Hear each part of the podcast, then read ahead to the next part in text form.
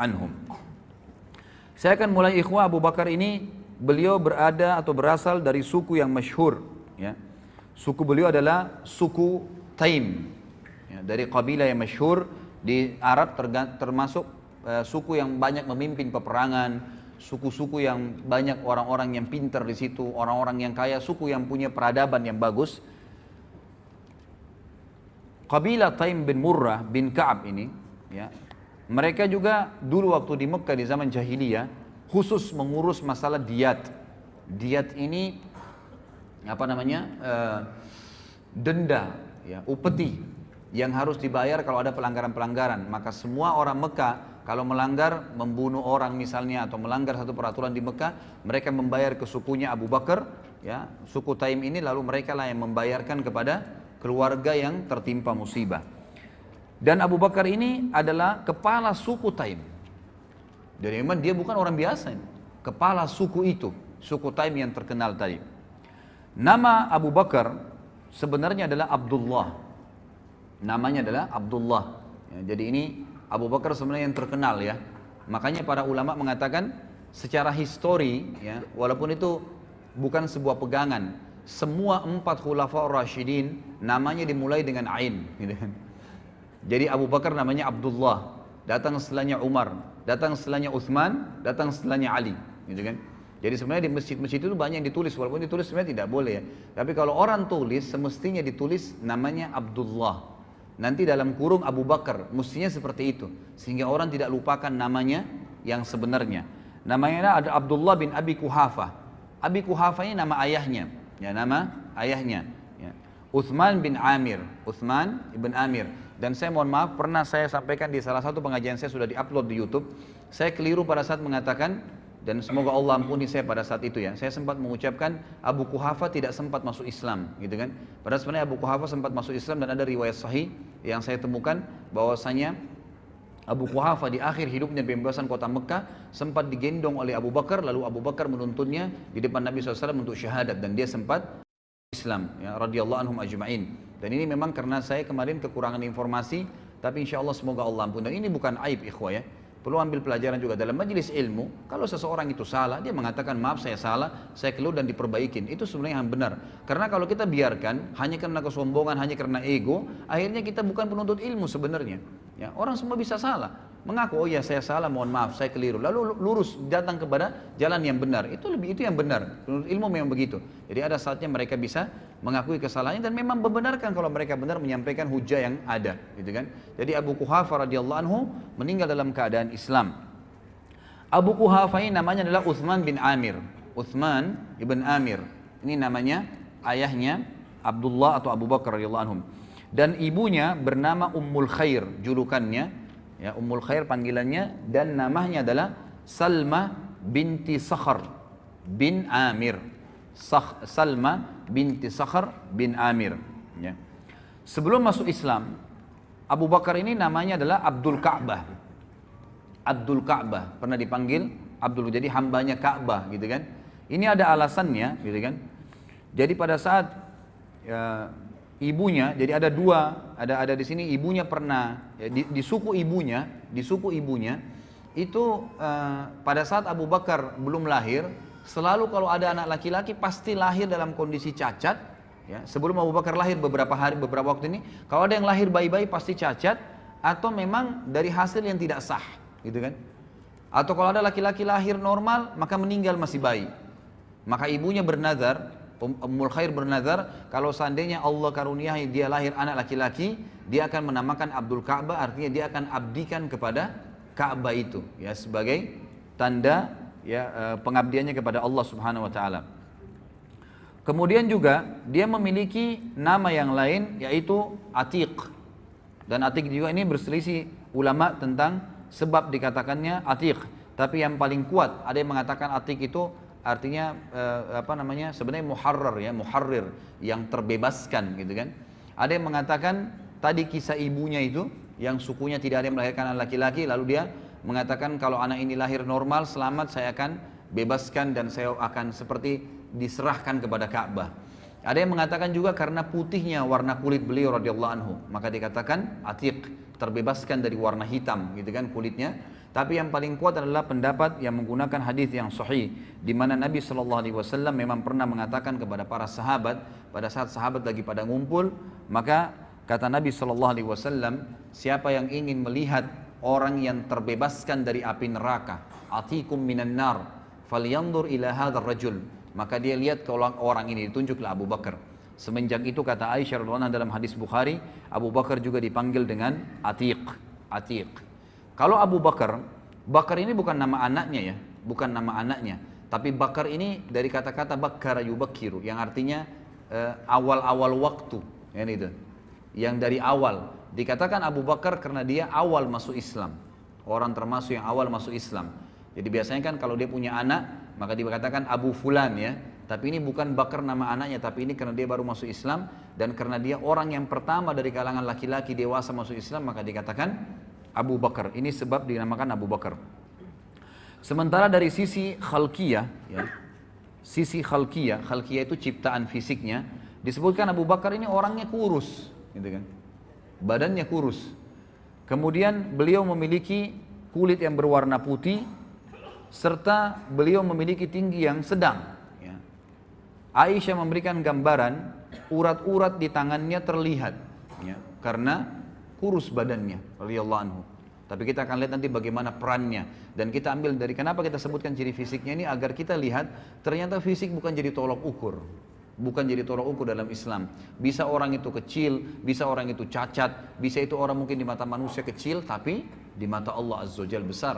Abdullah bin Mas'ud radhiyallahu anhu pernah naik di atas sebuah pohon kurma dalam hadis Bukhari, kemudian karena kurus sekali Abdullah Mas'ud itu, jadi kurusnya itu antara tulang sama ototnya, sama yang tersirat dari dagingnya itu hampir sama, karena kecil sekali gitu kan. Waktu dia naik di atas pohon kurma, Abdullah bin Mas'ud, Anda selalu dengar hadisnya, diriwayatkan oleh Abdullah bin Mas'ud, sahabat yang mulia. Kita mungkin tidak tahu fisiknya, ternyata kurus sekali.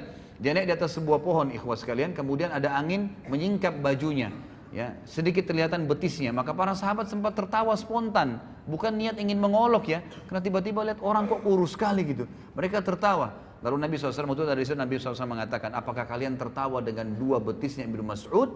Demi zat yang ubun-ubunku dalam genggamannya, maksudnya demi Allah, dua betisnya Ibnu Mas'ud di timbangan hari kiamat lebih berat daripada gunung Uhud. Jadi bukan itu tolokan masalah fisik, walaupun fisik dalam Islam juga boleh dianjurkan untuk dijaga. Tapi kita lihat nanti di sini Allah SWT lebih menuju atau lebih tersasar kepada hati seseorang. Abu Bakar adalah seorang pedagang. Kalau keterampilan beliau adalah pedagang yang sangat mahir, dan beliau memang tinggal di sebuah lokasi ya, di Mekah itu, yang memang lokasi itu seperti umumnya sekarang ya, dia ada seperti komplek gitu ya, di sekitar situ memang yang tinggal orang-orang kayanya Mekah, dan dia tinggal bertetangga dengan Khadijah radhiyallahu anhum ajma'in gitu kan. Dan para ulama sejarah hampir semua sepakat mengatakan persahabatan antara Nabi SAW dengan Abu Bakar justru setelah Nabi SAW menikah dengan Khadijah dan bertetangga dengan Abu Bakar. Disitulah Nabi SAW mengenal Abu Bakar, Abu Bakar mengenal Nabi SAW. Dan beliau juga termasuk ya, orang yang paling mahir dan mengetahui tentang silsilah orang-orang Arab. Jadi setiap orang kalau mau datang nanya, si fulan dari turunan mana, suku ini dari mana, beliau mengetahui semua. Dan orang banyak bertanya kepada beliau di Mekah. Dan beliau juga adalah, tadi seperti saya katakan, kepala suku dari suku Taim ya, suku Taim. Sementara pernikahan beliau radhiyallahu anhu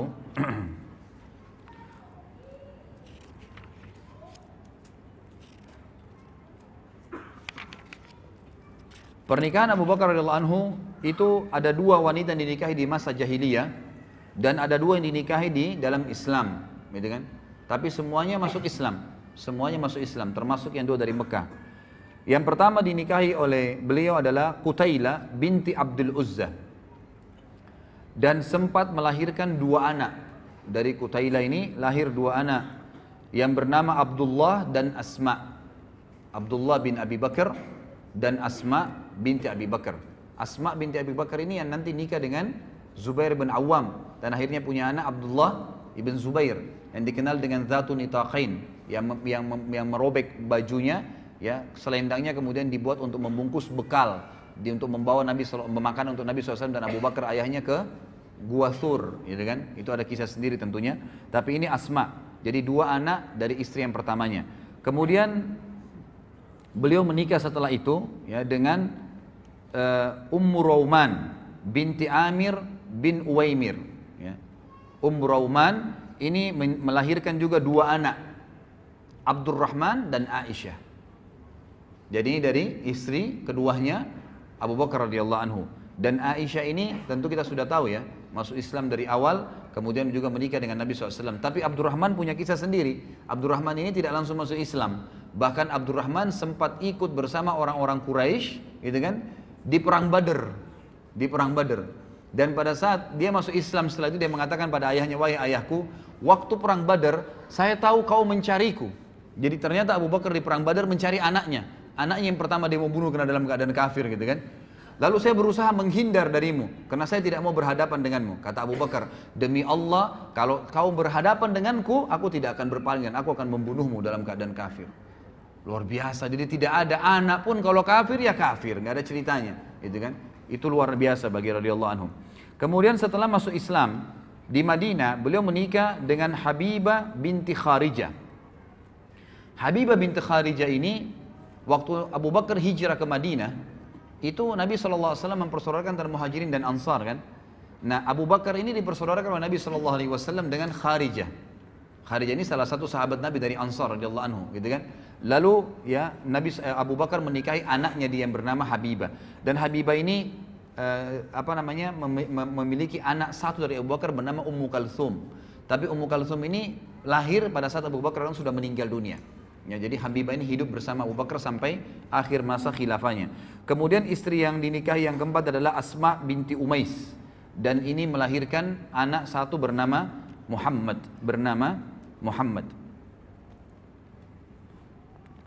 Sekarang kita masuk kepada julukan. Kenapa beliau diberikan Siddiq? Ya, apa sebabnya dapat julukan Siddiq? Ya.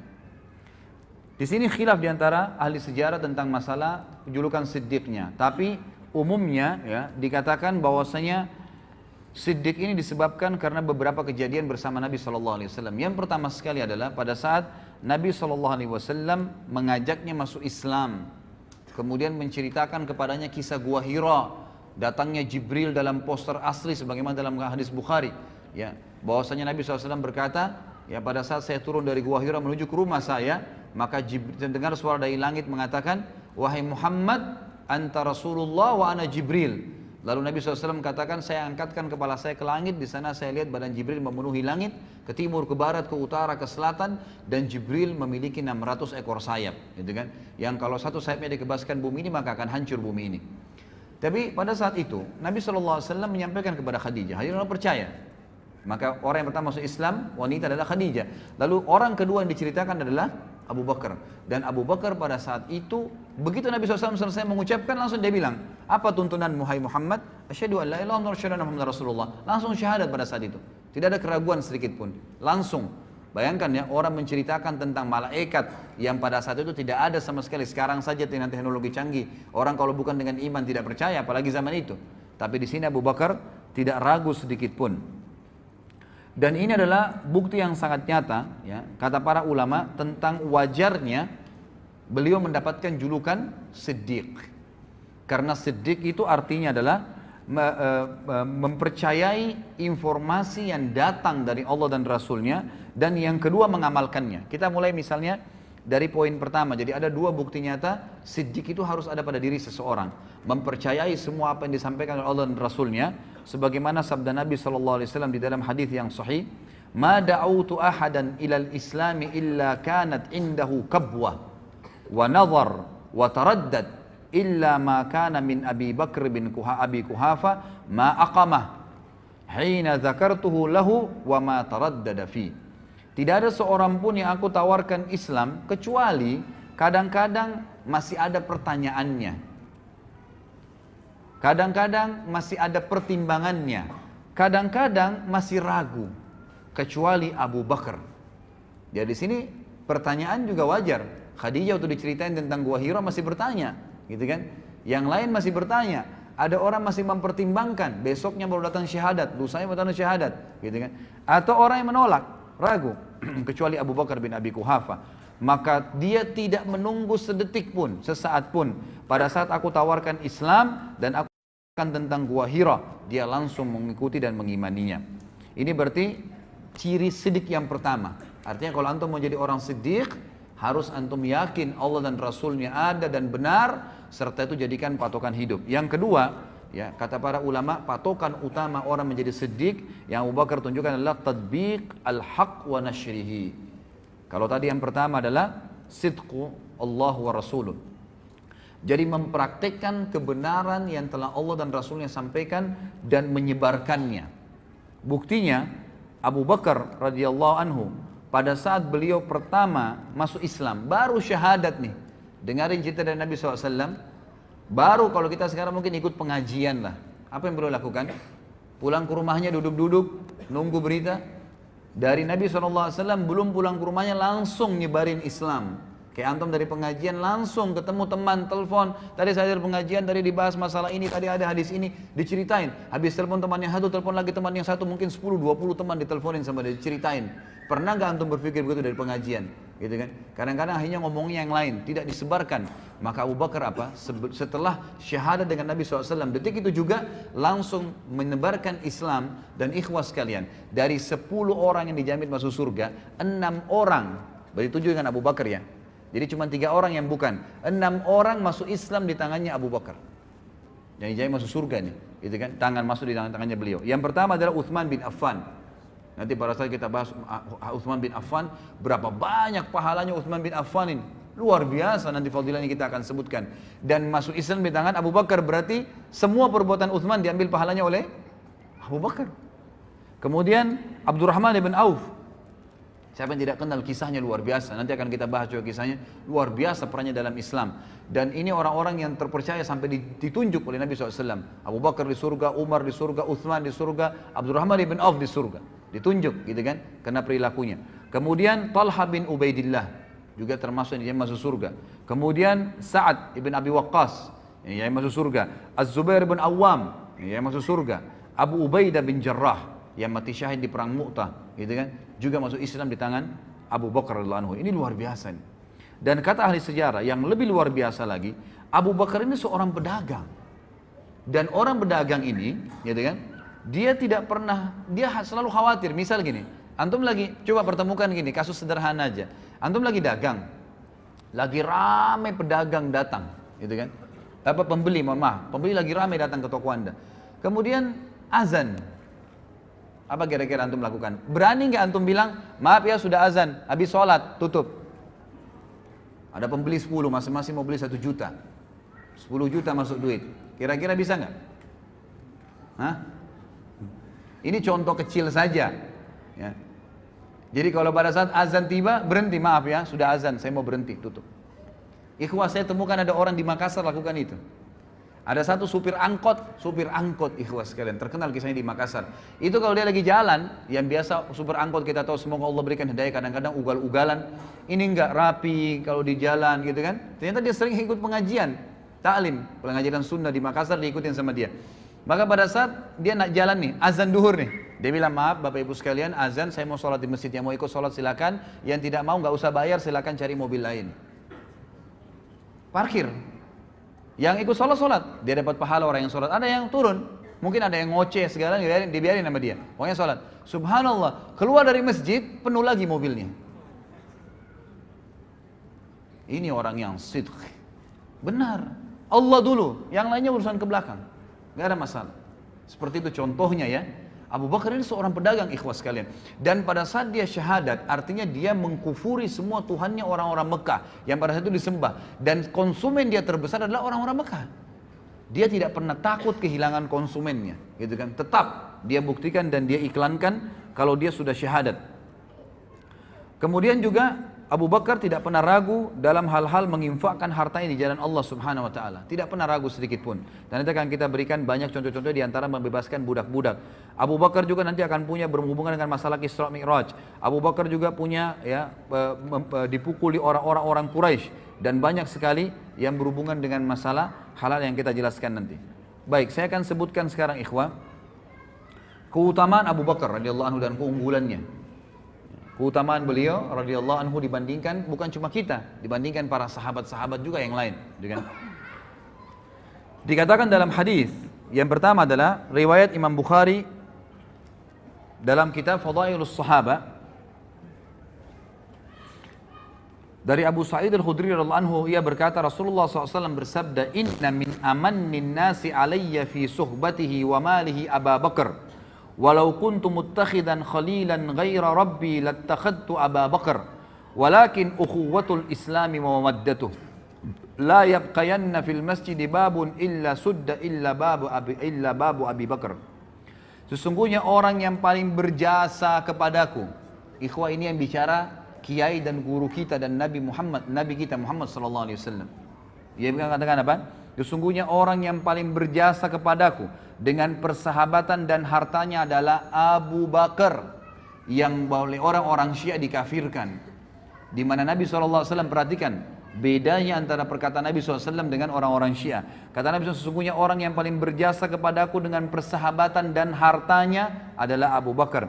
Seandainya aku boleh mengangkat seorang kekasih, aku boleh mencintai orang berlebihan, ya, selain Tuhanku, niscaya aku akan memilih Abu Bakar sebagai khalil, kekasih pilihanku. Akan tetapi yang dibolehkan dalam Islam adalah persaudaraan. Ini di halaman 118 ya, yang pegang bukunya. Dan kasih sayang tidak tersisa, tidak boleh. Ini akhir hadis ini disebutkan pada tahun ya 10 Hijriah. Setelah Nabi SAW pulang dari Haji Wada. Waktu itu ikhwah sekalian dan akhwat rahimahumullah, masjid Nabi SAW itu didempetin oleh rumah-rumah sahabat. Dan rumah-rumah sahabat ini begitu buka pintu langsung masjid Nabi. Ini gitu. Semua itu. Di tahun 10 Hijriah, Nabi SAW memerintahkan semua rumah sahabat dibongkar. Nggak boleh ada di situ. Kalau mau diwakafin buat masjid, silakan. Kata Nabi SAW, semua pintu yang menuju ke masjid, rumah yang hadapan masjid langsung dempet, semua harus dikosongkan. Kecuali rumahnya Abu Bakar. Abu Bakar saja yang boleh, yang lain tidak boleh. Dan ini kata ulama, kelebihan tersendiri. Gitu kan? Sampai sekarang antum bisa lihat di sebelah Babus Salam, di Masjid Nabawi itu ada namanya Khawkha Abi Bakar. Khawkha ini artinya bekas rumahnya dulu karena Abu Bakar radhiyallahu anhu. Ini hadis yang pertama, orang yang paling tulus ya dan paling disukai dan dicintai oleh Nabi sallallahu alaihi wasallam. Artinya orang yang dicintai oleh Nabi sallallahu alaihi wasallam berarti dia mencintai Nabi sallallahu alaihi wasallam. Orang yang membenci berarti membenci Nabi sallallahu alaihi wasallam. Hadis yang kedua, kata Nabi sallallahu alaihi wasallam di dalam hadis yang sahih riwayat Imam Ahmad dan Tirmidzi, "Arhamu ummati bi ummati Abu Bakar wa ashadduhum fi amrillahi Umar wa ashadduhum haya'an Utsman wa aqdhahum Ali." Umatku yang paling sayang kepada umatku itu sendiri adalah Abu Bakar. Orang yang paling menyayangi umat Islam adalah Abu Bakar radhiyallahu anhu. Kemudian orang yang paling kuat dalam mempertahankan agama Allah adalah Umar. Dan orang yang paling memiliki rasa malu dari umatku adalah Utsman. Dan juga orang yang paling menguasai peradilan, yang paling adil dalam berhukum adalah Ali. Dan hadis ini sudah saya sebutkan tadi, hadis yang sahih. Gitu kan. Kemudian juga disebutkan oleh Nabi SAW di dalam hadis yang diriwayatkan oleh Imam Ahmad, Tirmidzi, Ibnu Hibban dan disahihkan oleh Syekh Albani. Inna ahlad darajatil ula la yarawna min fawqahum kama tarawna al-kawkab ad-durri atau durriya fi ufuqis sama wa inna Aba Bakrin wa Umara minhum wa an'ama. Sesungguhnya penghuni derajat-derajat yang tinggi terlihat di atas mereka seperti kalian melihat bintang-bintang yang bersinar di langit. Artinya nanti derajat tinggi di surga itu seperti kita lihat bintang di malam hari, terang jauh sekali dan kita tidak tahu apa-apa di sana, cuma terang saja, benderang gitu. Lalu kata Nabi SAW, sesungguhnya Abu Bakar dan Umar termasuk mereka dan keduanya dalam kenikmatan. Artinya memiliki derajat tertinggi di surga. Juga dalam hadis yang lain, ya, kata Nabi SAW di dalam hadis yang diriwayatkan oleh Imam Tirmidzi dan disahihkan oleh Syekh Albani, kata Nabi SAW, "Ma li ahadin indana yadun illa waqad kafa'nahu ma khala Aba Bakar. Fa inna lahu indana yadan yukafi'uhu Allahu biha yaumal qiyamah wa ma nafa'ani malu ahadin qattun ma nafa'ani mali Abi Bakar malu Abi Bakar walau kuntu muttakhidan khalilan lattakhadtu Aba Bakrin khalila wa inna sahibakum khalilullah." Tidak seorang pun yang mempunyai jasa baik kepada kami kecuali kami telah membalasnya kecuali Abu Bakar. Jadi semua sahabat Nabi SAW kalau diberikan sesuatu pasti Nabi balas langsung pada saat itu, diberikan balasan. Kecuali Abu Bakar, sesungguhnya dia mempunyai jasa yang mulia, Allah lah yang akan membalasnya pada hari kiamat. Aku tidak mengambil manfaat dari harta seseorang seperti aku mengambil manfaat dari harta Abu Bakar. Seandainya aku boleh mengangkat seorang Khalil, kekasih, ya, niscaya aku menjadikan Abu Bakar sebagai Khalil, dan sesungguhnya sahabat kalian ini adalah Khalilullah. Sesungguhnya sahabat kalian, maksudnya Nabi SAW ini, sesungguhnya saya, kata Nabi, adalah kekasihnya Allah Subhanahu wa Ta'ala. Kemudian juga kata Nabi SAW di dalam hadis yang sahih diriwayatkan atau disebutkan oleh Syekh Albani dengan sanad yang sahih dari Jabir bin Abdullah radhiyallahu anhu, bahwasanya Rasulullah SAW bersabda, Abu Bakar wa Umar min hadzal dini kamanzilatis sam'i wal basri minar ra's. Abu Bakar dan Umar dalam agama ini kedudukannya seperti pendengaran dan penglihatan bagi kepala. Abu Bakar dan Umar bagi umat ini kedudukannya seperti pendengaran dan penglihatan bagi umat ini. Kita bisa tahu ya, kita bisa bayangkan kalau pendengaran dan penglihatan, artinya Nabi SAW membahasakan, ini bahasa kiasan, siapa yang mau penglihatannya benar, pendengarannya benar, ikuti Abu Bakar dan Umar, selesai ya, itu maknanya. Kemudian juga Nabi SAW berkata dalam hadis Ibnu Mas'ud, ya, diriwayatkan oleh Imam Tirmidzi dan Ibnu Mas'ud, disahihkan oleh Syekh Albani. Ibnu Mas'ud berkata radhiyallahu anhu bahwasanya Rasulullah SAW bersabda, "Iktadu billadzaini min ba'di min ashabi Abi Bakar wa Umar." Teladanilah dua orang setelah peninggalku nanti, ya, dari sahabatku itulah Abu Bakar dan Umar. Jadi banyak sekali penyampaian dari Nabi SAW seperti ini. Kemudian juga hadis yang lain, Nabi SAW dalam hadis diriwayatkan oleh Imam Tirmidzi dalam Kitabul Manaqib, dan Syekh Albani juga menyebutkan dalam sahihnya, dalam silsilah hadis sahihah, bahwasanya Ali radhiyallahu anhu, ya, berkata, suatu hari aku melihat Nabi SAW, ya, bahwa pada suatu hari Nabi SAW melihat ke arah Abu Bakar dan Umar dan aku sedang berada di sebelahnya. Ini halaman 121 ya. Maka beliau bersabda, Hadani, Nabi SAW bersabda dan Ali mendengarkan. Ali ini yang selalu ditokohkan satu-satunya oleh orang-orang Syiah. Kalau ahli sunnah menokohkan Ali dan semua sahabat radhiyallahu anhum ajma'in, gitu kan. Tapi ini bantahan terhadap mereka. Kata, dalam hadis Tirmidzi dan hadis sahih, kata Nabi SAW, Ali mendengarkan, dan Ali radhiyallahu anhu meriwayatkan hadis ini, berkata, pada saat Nabi melihat Abu Bakar berkata, Hadani sayyida kuhuli ahlil jannah minal awwalina wal akhirin illa nabiyyina wal mursalin la tukhbirhuma ya Ali. Dua orang ini adalah sayyid hulu, orang-orang dewasa penduduk surga dari kalangan orang-orang terdahulu dan orang-orang yang akan datang kemudian, kecuali para nabi-nabi dan rasul. Artinya setelah nabi dan rasul, dari pengikut semua nabi-nabi sebelum Muhammad SAW, sahabat-sahabatnya Nabi Nuh, Nabi Lut, Nabi Isa, Nabi Musa, semua sahabat-sahabat mereka itu semua masih di bawahnya Abu Bakar dan Umar. Karena ini adalah di surga ya, sebagai pemimpin seluruh penduduk surga dari kalangan orang terdahulu dan orang yang akan datang, kecuali para nabi-nabi dan rasul. Jangan katakan hal tersebut, hai Ali, kepada mereka berdua. Jadi Nabi SAW mengatakan kepada Ali agar tidak menyampaikan kepada Abu Bakar dan Umar. Allahu alam hikmahnya apa, tapi yang jelas seperti itu. Kemudian hadis yang lain riwayat Imam Tirmidzi dan disahihkan oleh Syekh Albani juga, Nabi SAW menjamin bagi Abu Bakar dan sahabat yang lain surga.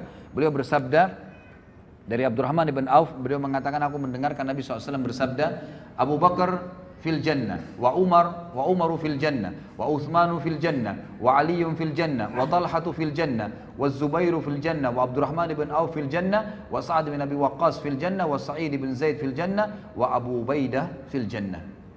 Abu Bakar di surga, Umar di surga, Uthman di surga, ini jaminan semua ya. Ali di surga, Talha di surga, Zubair di surga, Abdurrahman ibn Auf di surga, Sa'ad bin Waqqas di surga, Sa'id bin Zaid di surga, dan Abu Ubaidah bin Jarrah di surga. Kemudian juga Nabi SAW telah bersabda kepada Abu Bakar, ya, dan ini disebutkan, diriwayatkan oleh Imam Tirmidzi dan dikatakan oleh beliau hadisnya hasan sahih.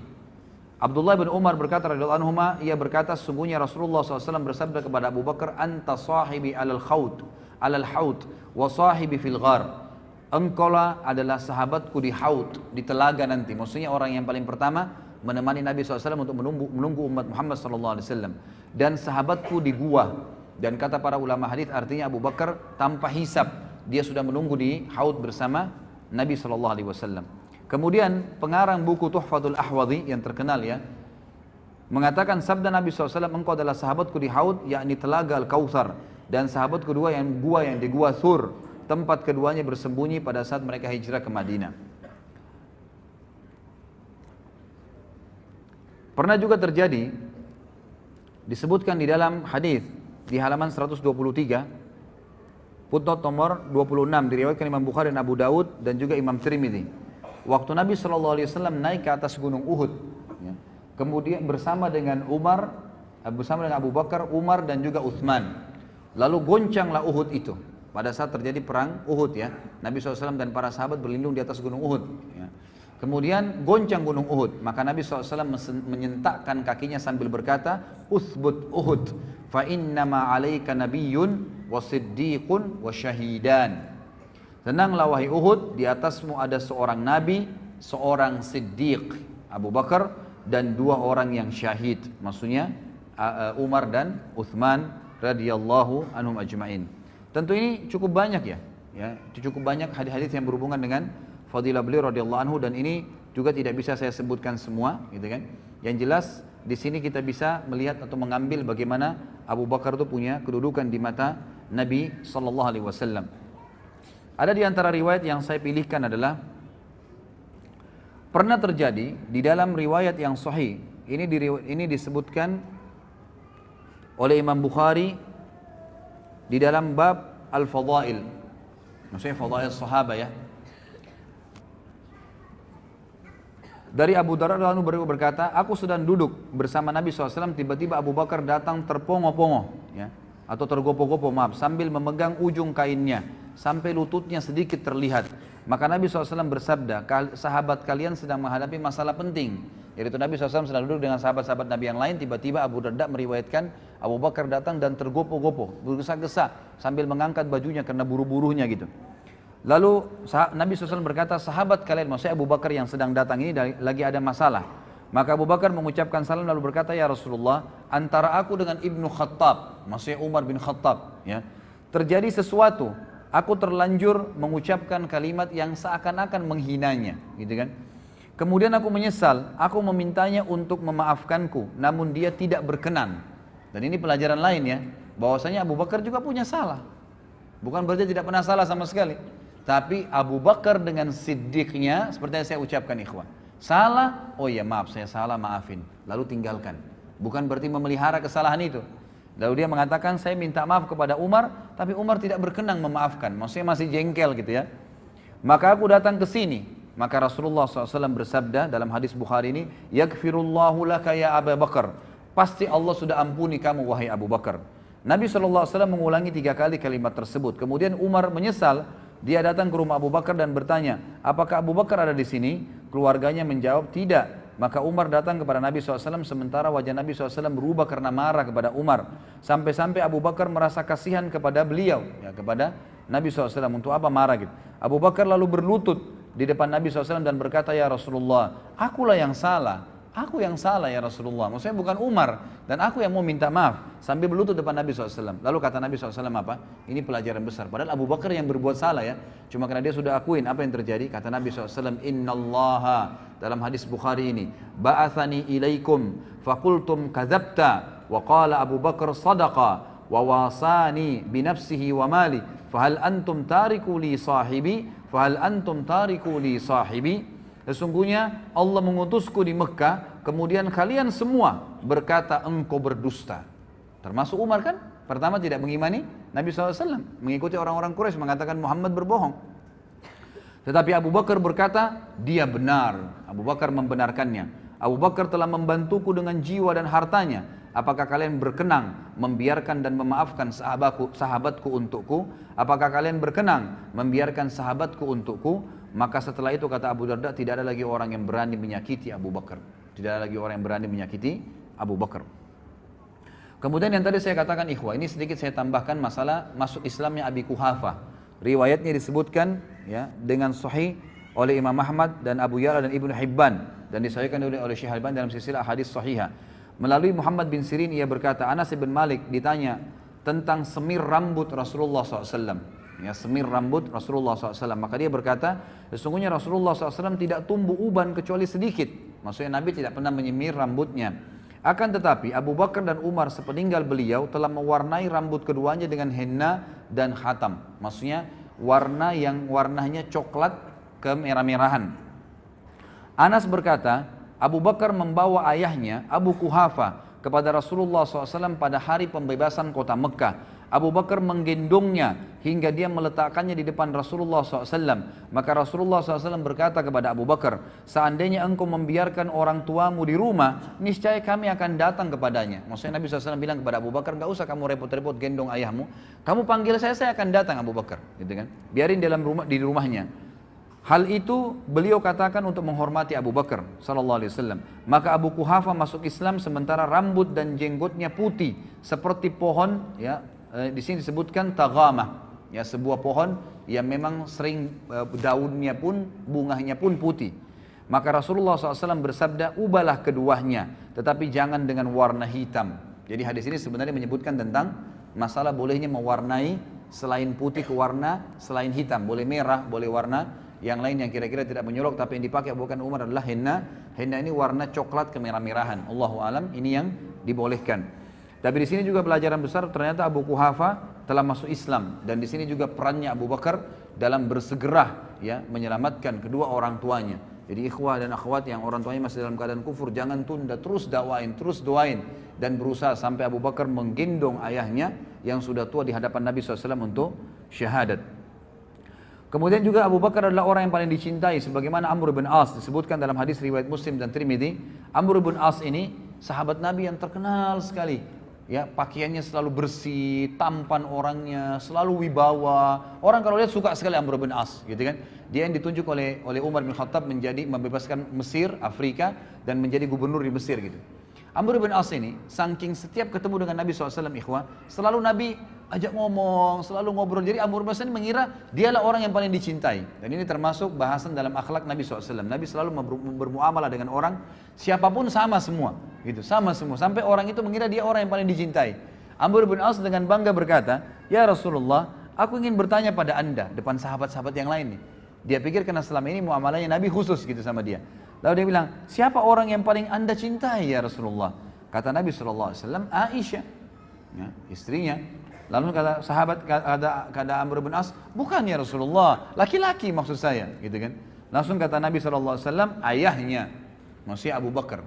Jadi di sini Amr bin As sempat terkagetkan, dia pikir dialah selama ini orang yang paling dicintai oleh Nabi SAW. Abu Bakar ikhwah, satu-satunya orang yang mendapatkan jaminan akan masuk dari 8 pintu surga dan akan dipanggil namanya hari kiamat dan didengar oleh seluruh orang. Sebagaimana disebutkan di dalam hadis riwayat Imam Bukhari dan Muslim. Kata Nabi SAW dari Abu Hurairah anhu, "Man anfaqa zawjaini min syai'in minal asya'i fi sabilillah du'ya min abwabil jannah. Ya Abdullah hadza khair. Wa man kana min ahli salati du'ya min babis salah. Wa man kana min ahli jihadi du'ya min babil jihad. Wa man kana min ahli sadaqah du'ya min babis sadaqah. Wa man kana min ahli siyami du'ya min babis siyam wa babir rayyan." Ya. Jadi di sini dikatakan barang siapa yang menginfakkan sepasang harta. Maksudnya di sini adalah dia menginfakkan dirham dan dinar, itu kan? Seperti itu, atau dua hewan jantan dan betina.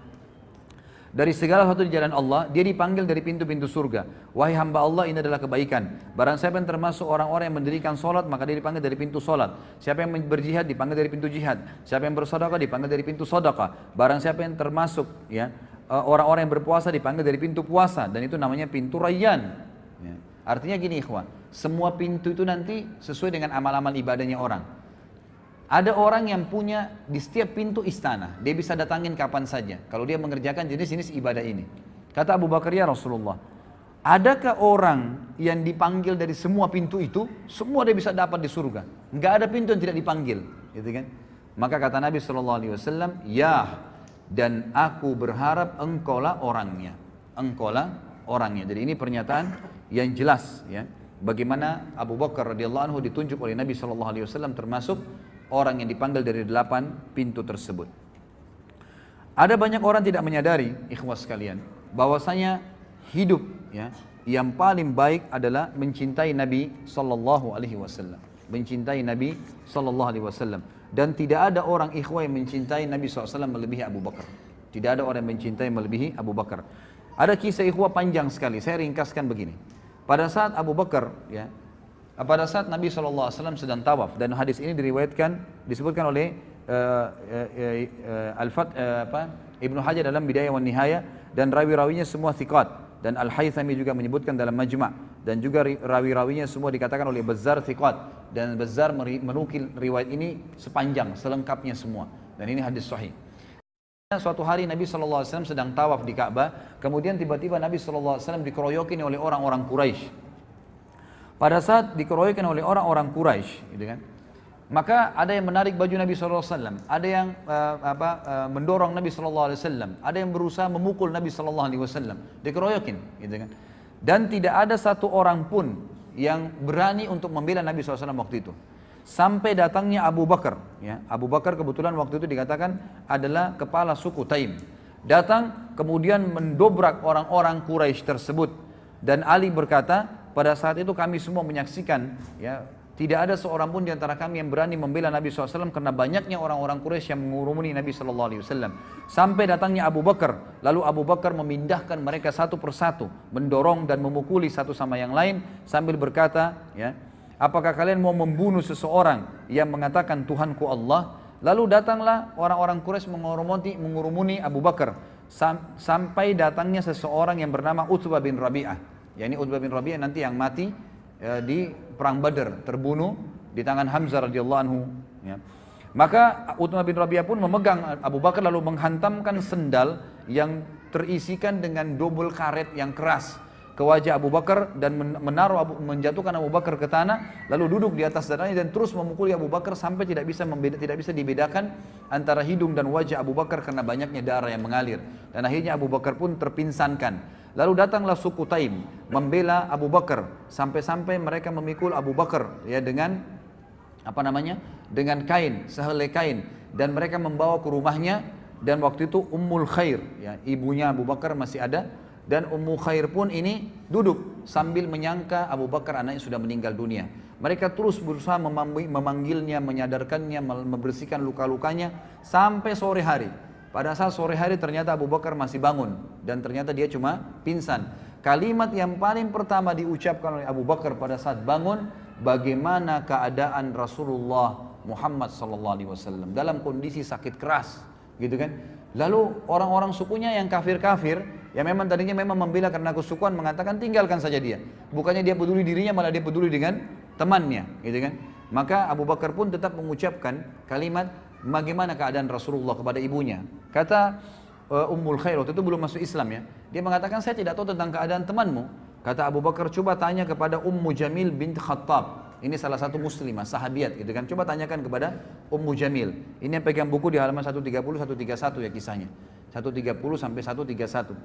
Jadi ini saya ringkaskan. Sekarang saya sedang bahas 131 di paragraf pertama. Pergilah kepada Ummu Jamil binti Khattab, tanya kepadanya. Ummu Jamil ini kebetulan seorang sahabiat yang sudah masuk Islam, gitu kan. Lalu datanglah Ummu Jamil kepada Abu Bakar, lalu Abu Bakar mengatakan, bagaimana keadaannya Rasulullah SAW? Kata Ummu Jamil, ada ibumu, Ummul Khair. Kata Abu Bakar, tidak ada masalah, sampaikan saja. Maka Ummu Jamil mengatakan dia dalam keadaan baik. Maka Abu Bakar pun mengatakan alhamdulillah. Ya. Kemudian Abu Bakar pada saat sudah bisa bangun sedikit saja, beliau disuruhkan makan oleh Ummul Khair ibunya. Beliau mengatakan, demi Allah saya tidak akan makan sampai saya mengetahui tentang keadaan Rasulullah SAW, sampai saya bertemu dengan beliau. Maka Ummul Khair pun ibunya dan Ummu Jamil meminta Abu Bakar agar bersabar dulu sampai orang-orang selesai bubar semua, ya, karena ini keadaannya tadi tegang, dikeroyokin, ya, orang berkelahi pada saat itu. Setelah itu keduanya memikul Abu Bakar sampai di depan Nabi SAW. Dan pada saat tiba di sana, Rasulullah SAW pun mencium Abu Bakar, ya, mencium Abu Bakar, dan kaum muslimin menyaksikan masalah tersebut. Lalu Rasulullah SAW sangat terharu melihat keadaannya. Hidungnya sudah hancur, gitu kan, penuh dengan darah semua, dan tidak bisa ngomong pun, tergagak-gagak ngomongnya. Lalu berkata, ya, Abu Bakar, tidak ada apa-apa ya Rasulullah, aku tidak apa-apa, demi ibu dan ayahku tebusannya. Maksudnya biasa orang-orang Arab mengatakan begitu, maksudnya, Anda lebih berani daripada ibu dan ayah saya. Itu bukan sumpah, ya, tapi perkataan santun diucapkan. tebusannya ayah dan ibuku ya Rasulullah, aku tidak apa-apa. Terus Abu Bakar mengatakan sambil menangis, dan Rasulullah SAW mengecup kepala Abu Bakar. Ya, dan ini ya, dan lalu Nabi SAW mendoakan Abu Bakar dengan doa yang baik. Ya, doa yang baik. Lalu Abu Bakar sempat pada saat itu mengatakan, ya Rasulullah, ini ibu saya, Ummul Khair. Orangnya baik, orangnya santun. Ajaklah dia masuk Islam dan doakanlah. Maka Nabi SAW pun akhirnya ya, mengajak masuk Islam, dan masuk Islamlah Ummul Khair pada saat itu. Masuk Islam ibu Abu Bakar, jadi ibu dan ayahnya masuk Islam. Tapi di sini diangkat oleh penulis buku, judulnya khusus tentang bagaimana cintanya Abu Bakar kepada Nabi Shallallahu Alaihi Wasallam, dengan bukti dalam keadaan sakit pun tidak mau makan, tidak mau minum, ya dalam kondisi berdarah semuanya, tetap dia membela Nabi Shallallahu Alaihi Wasallam dan mendahulukan melihat beliau, memastikan keadaannya baru beliau mau makan dan minum. Kemudian juga ada di sini disebutkan ada perilaku Abu Bakar yang kata beliau tidak bisa digambarkan lagi dengan kata-kata. Disebutkan oleh Ali radhiyallahu anhu,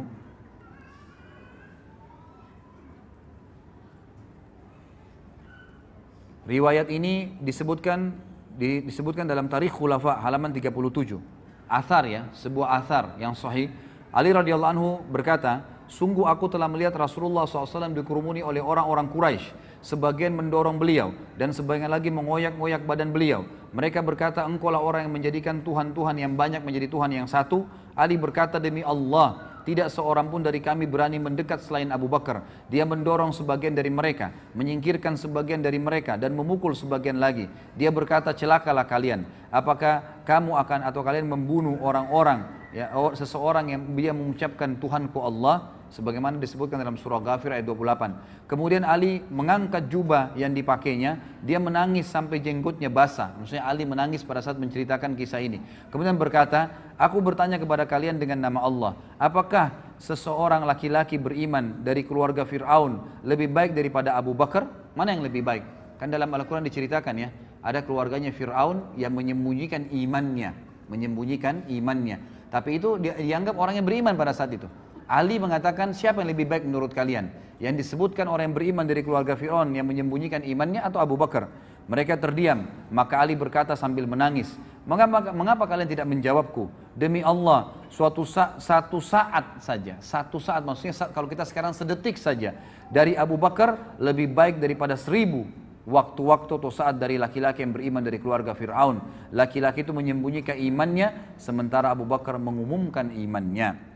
Abdullah bin Umar juga berkata, pada saat Nabi SAW sedang berada di halaman Ka'bah, Uqbah bin Abi Mu'aid datang lalu mencengkram pundak Rasulullah SAW dan melilitkan kainnya di leher Rasulullah SAW. Dia mencekik beliau dengan kuat, maka datanglah Abu Bakar, dia mencengkram pundak Uqbah dan menyingkirkannya dari Rasulullah SAW sambil berkata, dan ini turun menjadi ayat. Perkataan Abu Bakar turun menjadi ayat. Surah Ghafir ayat 28. A'udzubillahi minasyaitonirrajim. Ataktuluna rajulan ayyakula rabbiyallah wa qad ja'akum bil bayyinati min rabbikum. Apakah kalian mau membunuh seorang laki-laki yang berkata Rabbku adalah Allah, padahal sungguh dia telah datang kepadamu dengan bukti-bukti yang nyata dari Rabb kalian. Di sini juga penulis mengatakan tidak pantas bagiku membuka rahasia Rasulullah SAW. Jadi ada sebuah kasus terjadi waktu Hafsah binti Umar. Tahu Hafsah siapa ya? Siapa Hafsah? Hah? Siapa? Istri Umar. Istri Rasulullah SAW, anaknya Umar. Ya. Hafsah binti Umar, salah satu ummahatil mu'minin, itu janda dia. Waktu suaminya meninggal, namanya Khunais ibn Huzafa As-Sahmi. Ini salah satu sahabat yang mulia dari Madinah ya, yang meninggal dunia, wafat di Madinah pada saat itu. Dia dari Mekah tapi meninggal di Madinah. Lalu Umar berkata,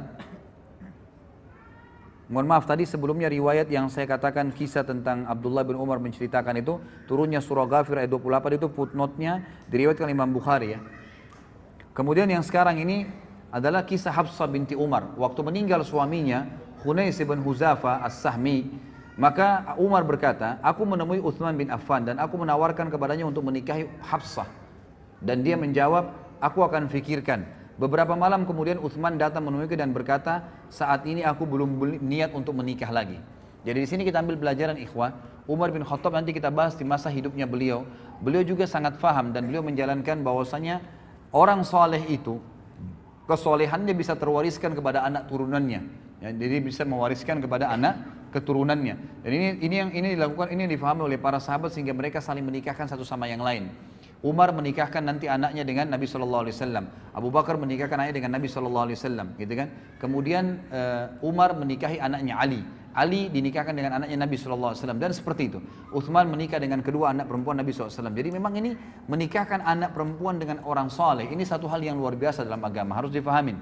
Waktu Hafsah jadi janda, selesai masa iddahnya, Umar sudah keliling dan Umar bukan datang kepada anak-anak muda. Waktu itu Hafsah kata ahli sejarah masih muda, umurnya masih ya mungkin 20-an tahun, 22 tahun masih muda. Umar bin Khattab bukan cari anak-anak bujang, anak-anak muda dari sahabat. Didatangi Uthman bin Affan yang waktu itu sudah punya istri, gitu kan? Dan sudah punya anak. Dan memang dia sudah berumur, tapi datangi. Kenapa? Karena kesolehannya Uthman. Dan Uthman menolak waktu itu, mengatakan saya tidak punya hajat. Lalu Umar pun berkata, aku mendatangi Abu Bakar As-Siddiq. Lalu aku berkata, jika engkau berkenan, aku akan menikahkan kamu dengan Hafsah. Dan ini juga riwayat ini menjelaskan ikhwan. Riwayat ini hadis sahih ya. Ini diriwayatkan.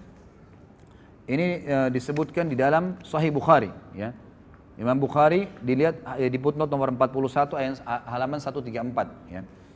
Di sini ulama mengatakan bukan aib seorang ayah menawarkan anak perempuannya kepada orang saleh, gitu kan? Itu bukan aib. Sebagaimana bukan aib juga seorang muslimah mukminah menawarkan dirinya kepada orang yang mukmin, tapi dengan cara-cara syar'i.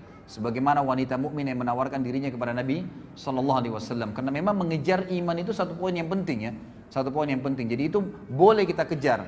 Jangan terbalik. Kita sekarang mengejar orang-orang malah yang rusak. Ya, mohon maaf yang tiap hari telanjang, tiap hari dipegang oleh laki-laki itu dikejar oleh laki-laki kita sekarang. Dianggap karena ini cantik, ini segalanya dan seterusnya. Seakan-akan orang mukmin tidak ada yang cantik. Ini keliru. Ya kan gitu. Ini pemahaman yang keliru. Dari sini kita bisa lihat bagaimana boleh seorang mengejar iman dari orang yang lain. Maka Abu Bakar pun kata Umar terdiam. Dan aku ya lebih baik menerima perkataan jawaban dari Abu Bakar daripada Abu Bakar diam. Maka saya pun merasa tersinggung Umar waktu itu. Kenapa kok diam? Minimal seperti Uthman mengatakan saya nggak bisa misalnya gitu kan. Tapi dia diam. Lalu beberapa malam kemudian ternyata datanglah lamaran Nabi SAW kepada Hafsah. Lalu Umar pun menikahkannya. Di hari pernikahan Nabi SAW dengan Hafsah, Abu Bakar baru berkata kepada Umar begini. Apakah kamu tahu, wahai Umar, bukankah kau sudah tawarkan Hafsah kepada saya? Kata Umar, benar. Apakah kamu tahu kenapa saya diam? Kata Umar, tidak. Kata Abu Bakar apa? Yang menghalangiku untuk memberikan jawaban kepadamu atas permintaan itu adalah karena aku mengetahui bahwasanya Rasulullah SAW telah menyebut-nyebut nama Hafsah. Tidak pantas bagiku membuka rahasia Rasulullah SAW. Seandainya Rasulullah SAW tidak berkenan, niscaya aku yang akan menerima tawaranmu. Jadi di sini jelas Abu Bakar radhiyallahu anhu bukan tidak mau menikahi Hafsah, tapi tidak mau mendahului Nabi SAW karena Nabi sempat menyebutkan namanya Hafsah pada saat meninggal. Nabi tidak bilang saya akan nikahi Hafsah, tidak. Cuma mengatakan Hafsah kesihan meninggal suaminya. Maka Nabi SAW maka Abu Bakar tidak mau mendahului Nabi SAW. Kalau Nabi tidak nikahi barulah dia nikahi. Kita lihat kemudian bab yang lain ikhwah sekalian adalah infak Abu Bakar di jalan Allah Subhanahu wa taala. Mungkin mohon maaf kalau ikhwah tidak keberatan dan akhwat, kalau seandainya azan duhur nanti ya dan Anda tidak buru-buru kita lanjutkan setelah sholat duhur ya. Karena memang ini masih ada beberapa poin-poin. Kalau ada yang punya hajat mendesak tidak ada masalah meninggalkan tempat, tapi kalau Anda saya berharap kita tuntaskan materinya. Kita masuk ke poin yang lain adalah infak Abu Bakar di jalan Allah Subhanahu wa taala. Infak Abu Bakar di jalan Allah Subhanahu wa taala. Disebutkan dalam hadis ya, diriwayatkan oleh Imam Bukhari. Disebutkan oleh Tabarani dalam Kitabul Al-Kabir dari Ibnu Abbas dan dihasankan oleh Syekh Albani. Kata Nabi sallallahu alaihi wasallam, "Ma ahadun a'lamu 'indi yadan min Abi Bakar wasani bi nafsihi wa mali wa ankahani ibnatahu." Tidak ada seorang pun yang lebih besar jasanya kepadaku daripada Abu Bakar. Dia telah membantuku dengan jiwa dan hartanya, tambah lagi dia menikahkanku dengan putrinya. Maksudnya Aisyah radhiyallahu anha. Tentu Umar bin Khattab tadi menunggu Nabi SAW yang melamar. Tapi ini enggak, Nabi SAW yang dinikahkan oleh Abu Bakar dengan anaknya Aisyah. Kemudian dikatakan juga,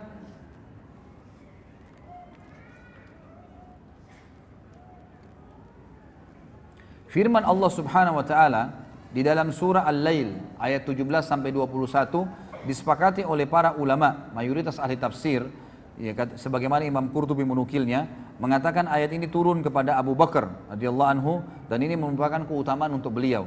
Turun firman Allah Al-Lail 17-21 bunyinya a'udzubillahi minasyaitonirrajim wa sayujannabuhal atqa alladhi yu'ti malahu yatazakka wa ma li ahadin indahu min ni'matin tujza illa ibtigha'a wajhi rabbihil a'la wa la sawfa yarda. Dan akan dijauhkan darinya neraka, maksudnya Abu Bakar khusus sendiri, orang yang paling bertakwa di kalangan sahabat Muhammad yang menginfakkan hartanya jalan Allah untuk membersihkan dirinya, dan tidak ada seorang pun memberikan suatu nikmat pahalanya yang harus dibalasnya, tapi dia memberikan semata-mata karena mencari wajah Allah yang maha tinggi, dan niscaya kelak dia pasti akan mendapatkan kesenangan atas balasan tersebut. Umar bin Khattab juga mengatakan di dalam hadis riwayat Abu Daud di halaman 137 bahwasanya pada saat Nabi SAW memerintahkan sedekah, maka aku mengumpulkan hartaku. Dan hari ini dia berkata, aku coba mendahului Abu Bakar, karena selama ini Abu Bakar selalu mendahuluiku. Maka aku pun membawa setengah hartaku. Pada saat aku tiba di sisi Nabi SAW, aku menemukan Abu Bakar sudah datang, gitu kan? Lalu aku mengatakan, ya Rasulullah, ini setengah hartaku, aku infakkan di jalan Allah. Kata Nabi SAW, baik yang kamu lakukan, baik yang kamu lakukan, tapi Abu Bakar telah mengalahkanmu. Maka Umar berkata, apa yang Abu Bakar keluarkan ya Rasulullah? Kata Nabi SAW, Abu Bakar membawa seluruh hartanya. Seluruh hartanya. Lalu Umar berkata, apa yang ditinggalkan untuk keluarganya? Ya, kata Nabi SAW, dia telah menjawabku dan mengatakan, aku meninggalkan Allah dan Rasulnya. Ya, jadi riwayat ini menjelaskan, Abu Bakar itu kalau berinfak tidak pernah, ya, menghitung-hitung ya. Dalam arti kata, apa yang sedang ada di tangan. Misal gini, antum lagi datang penawaran untuk bantuan. Ini cirinya Abu Bakar ya. Misal kita mau nyumbang nih, mau nyumbang sesuatu. Pada saat datang permintaan, ya, misalnya fakir miskin minta sesuatu, tolong bantu saya belum makan, saya butuh 10.000 rupiah, misalnya disebutin. Maka 10.000 itu dikasih langsung. Begitu cirinya. Jadi apa yang dia miliki dikasih semua. Pada saat itu bukan diambil semua yang dia miliki, yang dia tabung pun tidak.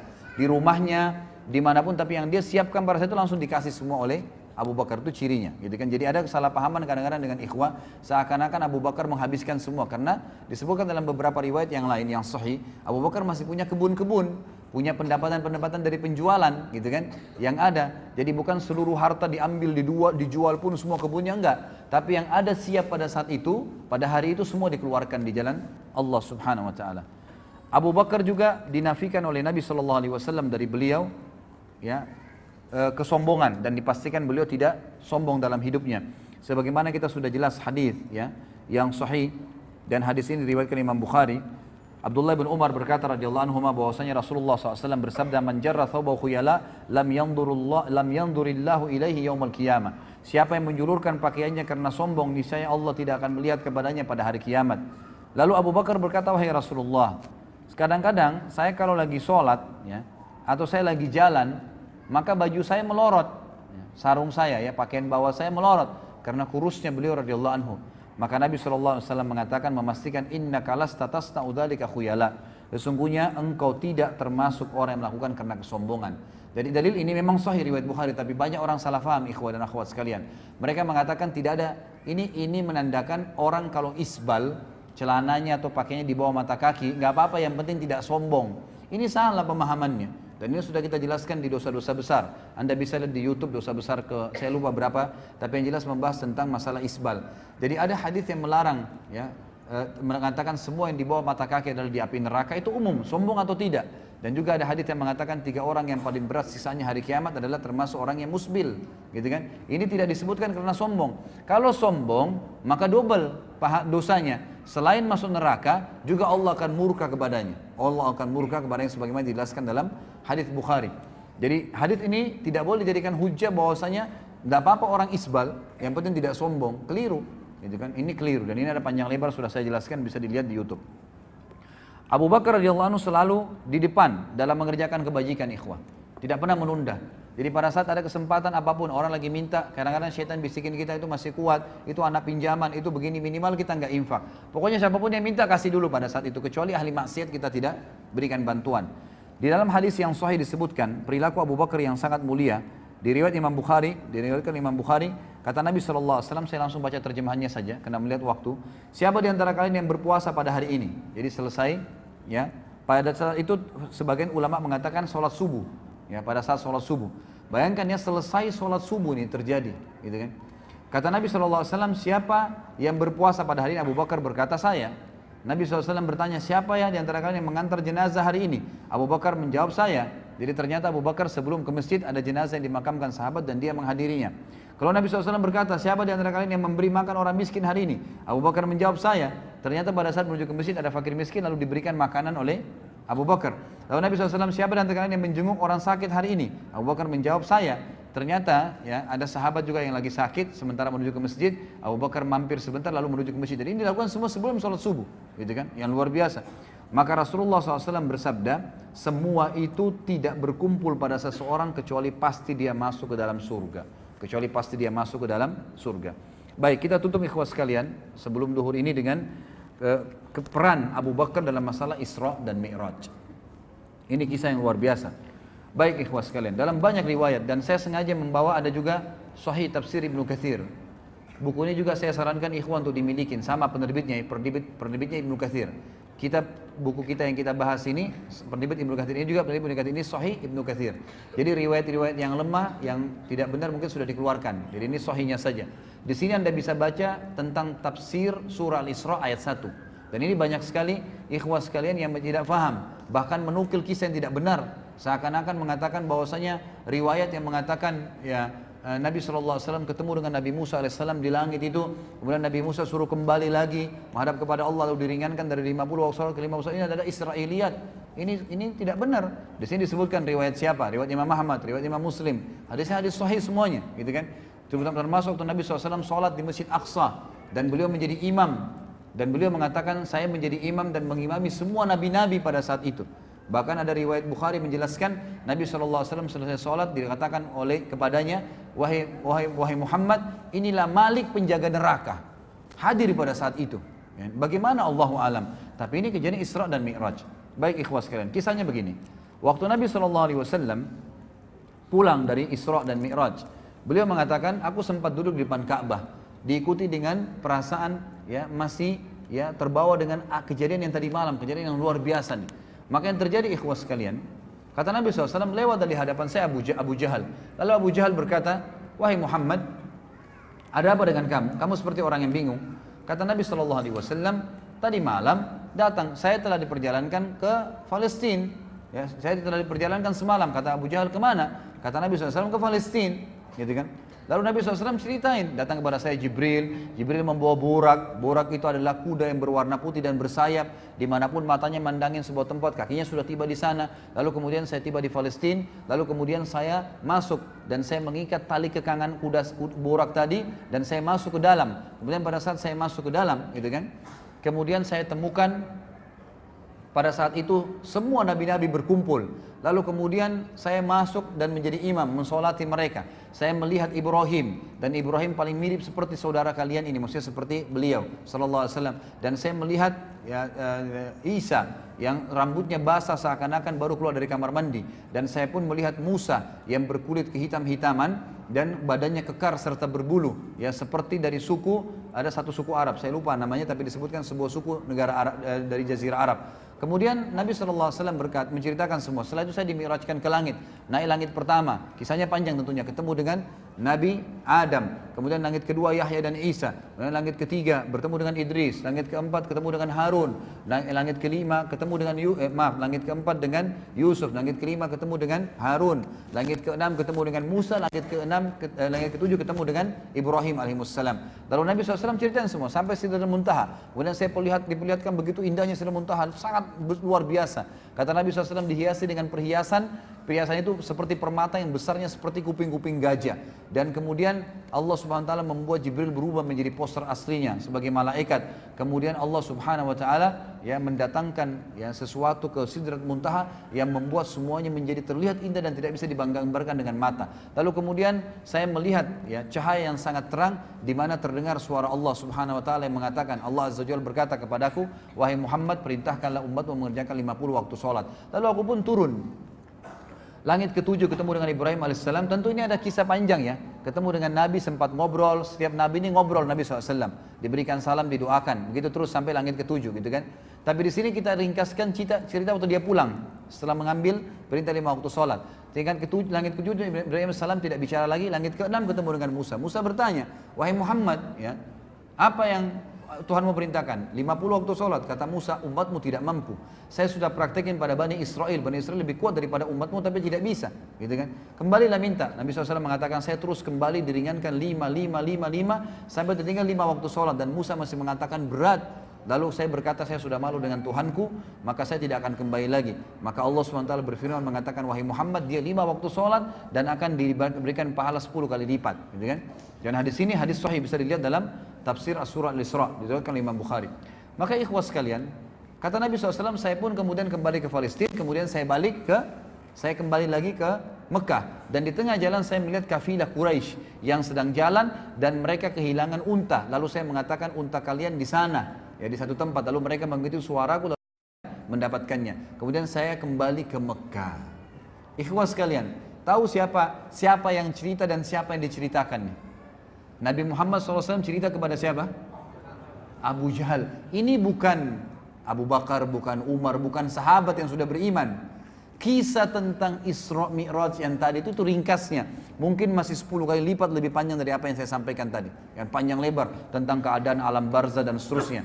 Tapi ringkas cerita ikhwan. Abu Jahal langsung mengatakan, wahai Muhammad, kau mau ceritain gak orang Mekah kalau saya panggil mereka? Kata Nabi SAW, tentu saja. Ya, pertama kali Abu Jahal mau memanggil masyarakat Mekah mendengar dakwah Nabi SAW. Apa tujuannya? Tujuannya ternyata mengatakan, ya kata para ahli sejarah, dia ingin mempermalukan Nabi SAW. Dan dia bilang, ini cerita bohong. Dari mana ini? Ada kuda bersayap bisa terbang, Palestina perjalanan sebulan bolak-balik. Mana bisa, nggak mungkin. Lalu Abu Jahal pun mengatakan kepada orang-orang Mekah, dalam beberapa athar dikatakan naik sebuah gunung namanya Gunung Abi Kubais, tempat mengiklankan informasi di Mekah. Kemudian dia naik dan di sebelahnya ada Nabi SAW.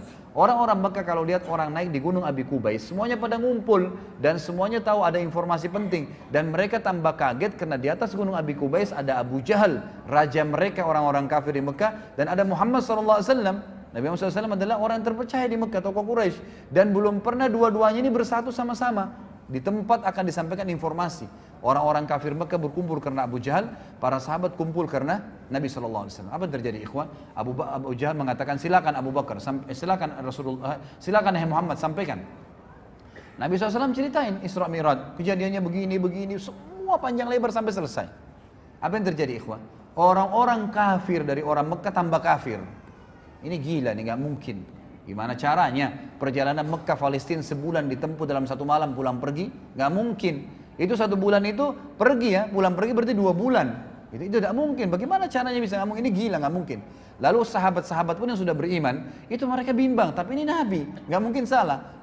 Abu Jahal turun dari Gunung Abi Kubais sambil ketawa mengatakan apa ikhwan? Ya. Sekarang agamanya Muhammad sudah habis. Sampai ke Darun Nadwa dia bilang kepada orang Quraisy, berita gembira wahai Quraisy, agamanya Muhammad sudah habis. Kata mereka, kenapa? Tuh lihat Muhammad di bawah Gunung Abi Kubais dikerumunin orang. Dia berbuat cerita bohong. Ceritanya begini. Abu Jahal tidak sadar dengan hikmah Allah menceritakan Isra Mi'raj. Begini. Muhammad ceritain semua. Tinggal satu orang, kata Abu Jahal.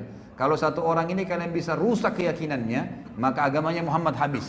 Cari Abu Bakar. Abu Bakar waktu itu lagi di kebun kurmanya di luar kota Mekah. Maka datang mereka semua.